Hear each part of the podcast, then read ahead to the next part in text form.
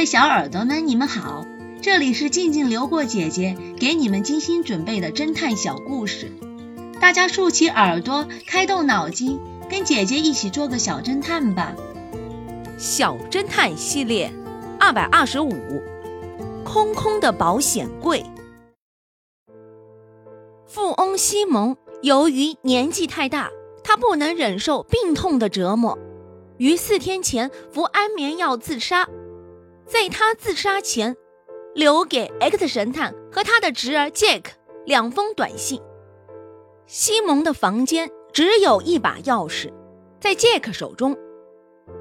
他留给 Jack 的信中要求 Jack 必须在他死后等待4天后才能进入他的卧室，打开藏在他肖像后面的保险柜，并说保险柜中放着20万元，1半捐赠给他的母校，另1半留给 Jack。 按照死者信上的交代， Jack 在4天后邀请 X 神探一起进入西蒙的房间。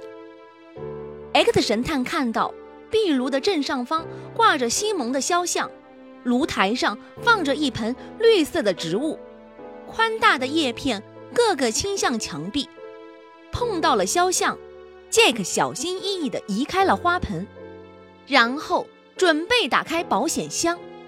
当 Jack 去开保险箱的时候， X 神探朝着窗户走去，窗户正对着肖像，明媚的阳光穿过窗子直射到肖像上，窗户的里面上了锁。忽然 Jack 一声惊叫，是空的。是的，是空的。X 神探说，你的叔叔临死前把钱寄给了我，他想考验你，看你是否有耐心等得了这4天。没想到你没经得住这场考验。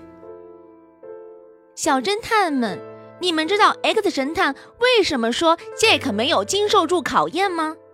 下集告诉你们答案哦。新买的电视，这个故事的真相是，直升机有信号干扰，那样电视机图像会闪动，而Jack说他的电视机图像从来没有闪动过，所以他在撒谎。